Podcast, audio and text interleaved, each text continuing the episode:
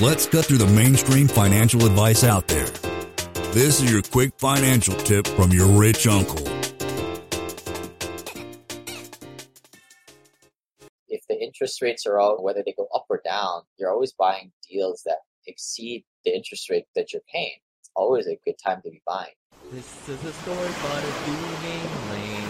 Then one day he went and tried to rent them out, and then he became one of the best domain. People are in the crypto craze right now. But next spring, how does your deal flow look? You think there'd be good opportunities in the spring? Dude, there's always good opportunities, right? Like, especially when you're buying those one in a thousand type of deals. It's always a good time to be investing. And again, that's where this chart comes into play. If the interest rates are all, whether they go up or down, you're always buying deals that exceed the interest rate that you're paying. It's always a good time to be buying. The one time I would say that I might want to side with Matt's question here is like a time that doesn't make sense is when you have this compression period right here, for example, when the cap rates come down and for some change phenomenon, the interest rates go up and you see this delta come, become very little or less. Two places where that has happened in the last period of time was right before the 2008 correction that was from 2006 to 2007. It didn't make much sense to buy these apartments at that time. Another time that where that phenomenon happened to some very small degree was between 2018 and a half.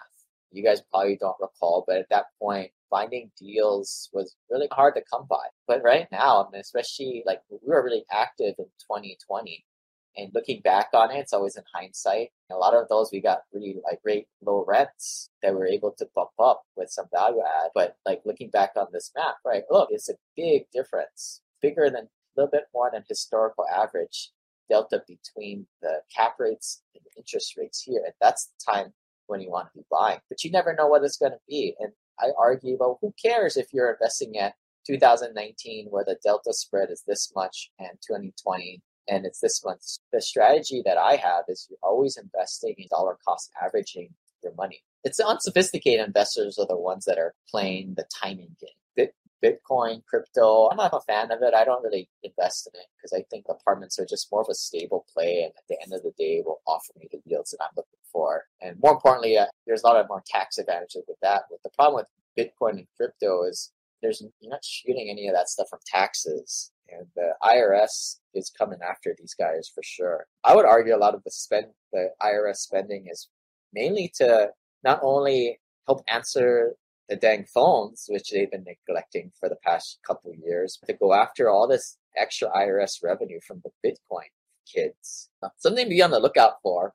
Not so much a, a Bitcoin thing, but there's a lot of these altcoins. They are just crappy coins that are bid up by people initially creating the coin and then pumping it up and, and having a bunch of marketing behind it. It's exactly like a multi-level marketing thing. They have these lockup periods where people have to stay in there so the prices don't go way, way more volatile than they already are.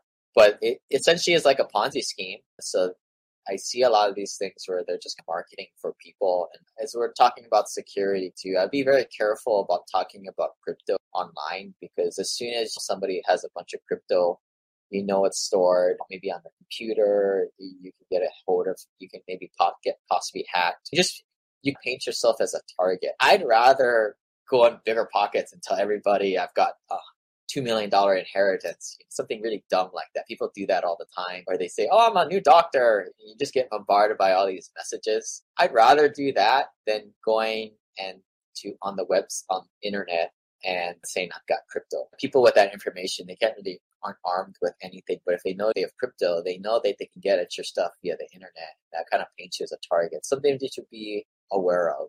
A little bit internet safety out there.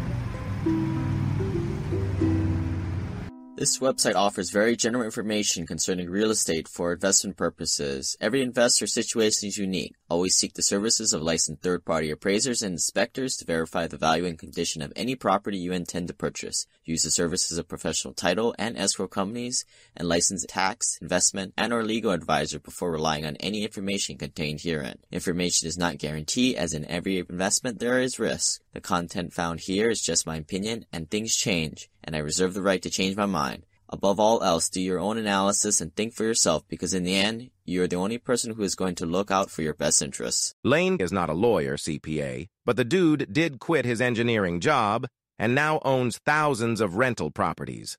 Learn more about the secrets of the wealthy. Join our community at thewealthelevator.com slash club.